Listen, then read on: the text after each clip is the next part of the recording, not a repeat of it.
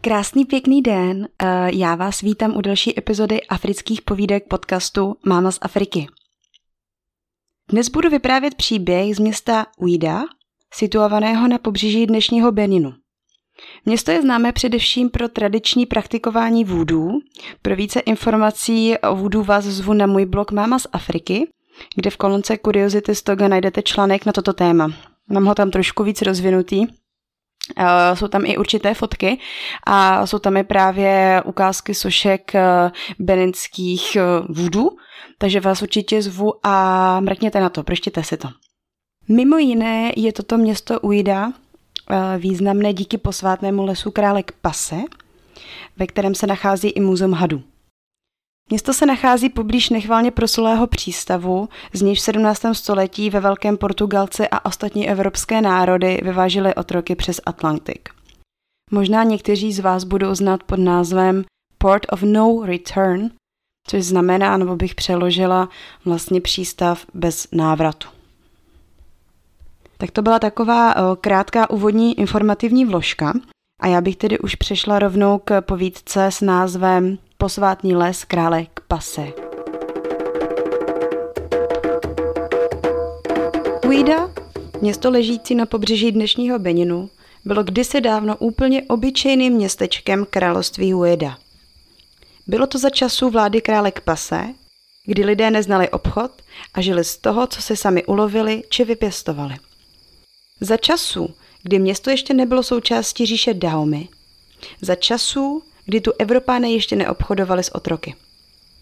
Traduje se, že se vše změnilo, když jednoho dne neznámý obyvatel města Uida, pracující na své farmě v blízkosti pobřeží, uviděl na moři loď plující zdaleka. Muž tak evropskou loď v životě neviděl. I hned uvázal bílou látku na kus dřeva a mával jim u břehu tak výrazně, aby přilákal pozornost posádky na lodi. Ukázalo se, že to jsou portugalští mořepravci. Místní obyvatelé cizince, jak se sluší, vřele uvítali a zavedli je ke králi.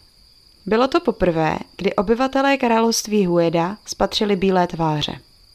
Král je dle tradice velice štědře pohostil a dovolil jim ve městě zůstat tak dlouho, jak chtějí. Portugalci mu na oplátku věnovali všelijaké látky, sošky, evropský alkohol a zrcadlo. Právě darované zrcadlo změnilo osud malého městečka a později celého afrického lidu. Král Kpase do této doby zrcadlo neznal. Svůj obličej znal pouze z odrazu vodní hladiny a nyní měl možnost spatřit svůj obličej úplně jasně. Celé dny nedělal nic jiného, než že se pozoroval v zrcadle. Myslel si o sobě, jak je krásný a mocný. Zrcadlo tak právem považoval za vzácný a jedinečný dar. Navíc se byl vědom toho, že je jediným vlastníkem zrcadla na kontinentu, což něm vyvolalo pocit nevýdané píchy. Oslepen zrcadlem a ostatními dary portugalských mořeplavců svolil k tomu, aby se v Uidách cizinci usídlili, vybudovali tam svoje tvrze a provozovali do té doby neznámý obchod. Obchod s otroky. V tu domu netušil, jak špatné rozhodnutí udělal. Otevřel tím pandořinu skřínku a do Uidách postupně přijížděly další a další evropské národy.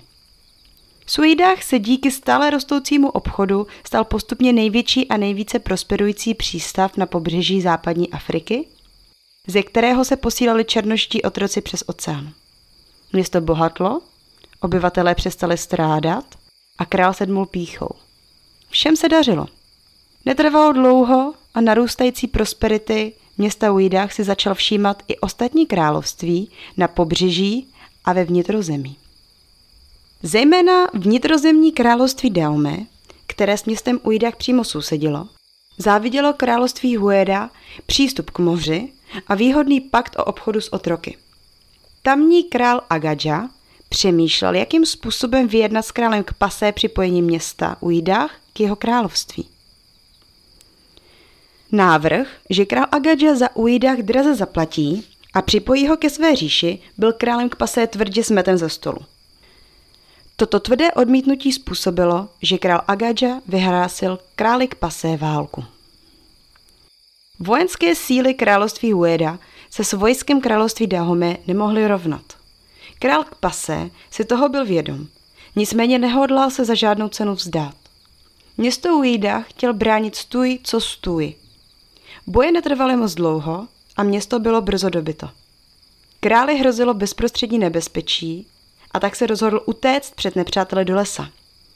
Vojáci z Dahomé mu byli v patách a křičeli na něj, že nepřežije ani o minutu déle, jestli se nevzdá. Nemohli tušit, že král má dar komunikovat s hady lesa a právě si je svolává na pomoc. Když už byli jen pár kroků od něho, stalo se něco nepředvídatelného.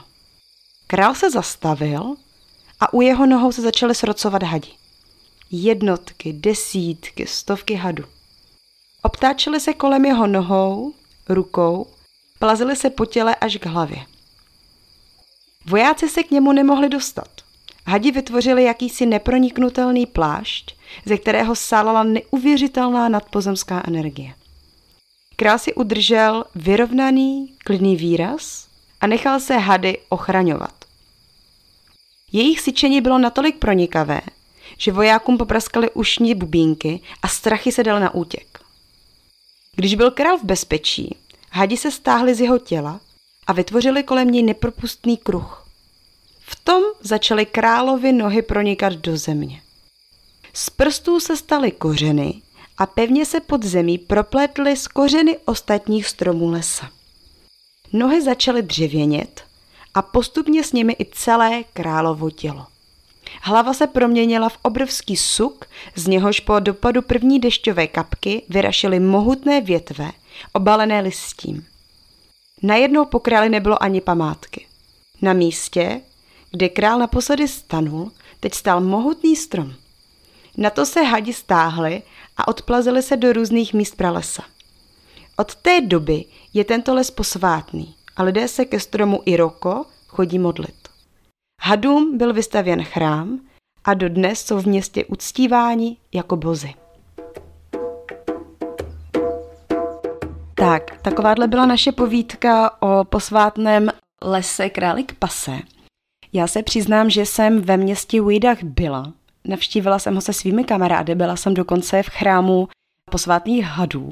Byl to naprosto úžasný zážitek, který se mě mohl stát. Město je velice malinké, opravdu není tam, není tam moc věcí. Když si vzpomenu zpětně na chrám, tak ten je opravdu eh, vystavěn velice velkolepě. Když se vlastně vejde do, do muzea, tak eh, vidíte všude sošky vudu, vidíte všude obrazy hadů. Je důležité zmínit, že hadi mají ve městě opravdu významné postavení. A když jsem se bavila právě s místními lidmi, tak mi říkali, že v případě, kdyby někdo záměrně zabil hada, který právě pochází z tohoto města, tak eh, by mu hrozilo i vězení, možná i odnětí života.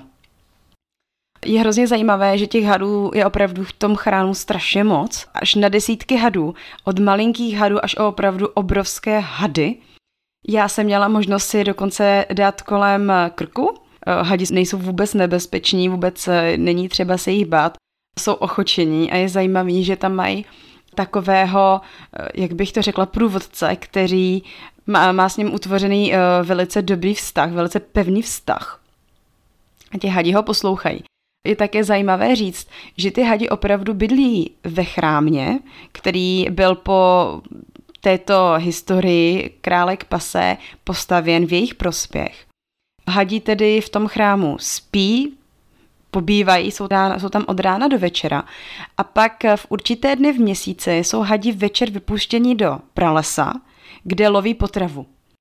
A je zajímavé to, že opravdu ty místní je mají tak vycvičené, že ti hadi večer vlastně jdou do lesa, naloví si svoji potravu a v rámci dvou, tří dnů se zpátky vrací do chrámu a zůstávají tam třeba zase další měsíc nehybně. Takže to mě opravdu strašně zaujalo. Pak si také pamatuju, že jsem viděla posvátný posvátný strom králek pase.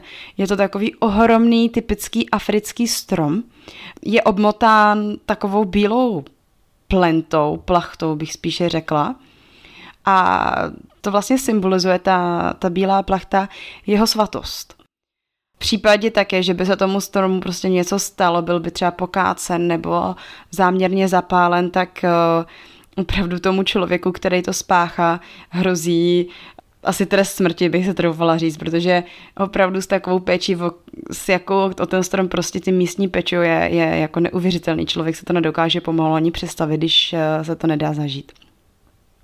Takže taková tedy povídka, která která vlastně spadá do hluboké historie Afriky. Touto povídkou jsem vám mimo jiné chtěla i trošku představit tedy království, která v tu dobu, v době před kolonizací existovala v Africe. Zmínila jsem tedy dvě království, bylo to království Daome a bylo to království Hueda. Ráda bych také upozornila na to, že ty království byla, ta království byla různě veliká. Opravdu to království Hueda, eh, jejímž králem byl král Kpase, to je opravdu úplně malinké království, přirovnala bych ho pouze k takovému menšímu městu. Zatímco království Daume, tak to především v období obchodu s otroky, to bylo, to bylo království, které bylo opravdu obrovské. Táhlo se, dalo by se říct, od Gany, Togo, Benin, opravdu velice rozsáhlé království a velice, velice mocné.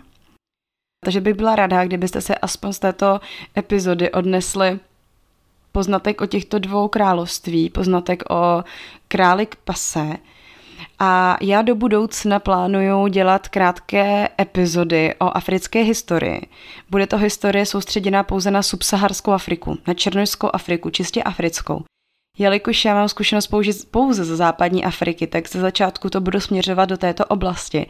Ale jestli to bude mít úspěch a vás to bude bavit, tak slibuju, že bych se zaměřila i určitě na historii eh, východní Afriky a jižní Afriky. Momentálně ale tedy se budu soustředit na západní Afriku a pro mě je strašně důležité vám představit obchod s atroky, jak to vůbec probíhalo, protože já třeba do nedávna jsem měla úplně zkreslené představy o tom, jak ten obchod s otroky probíhal.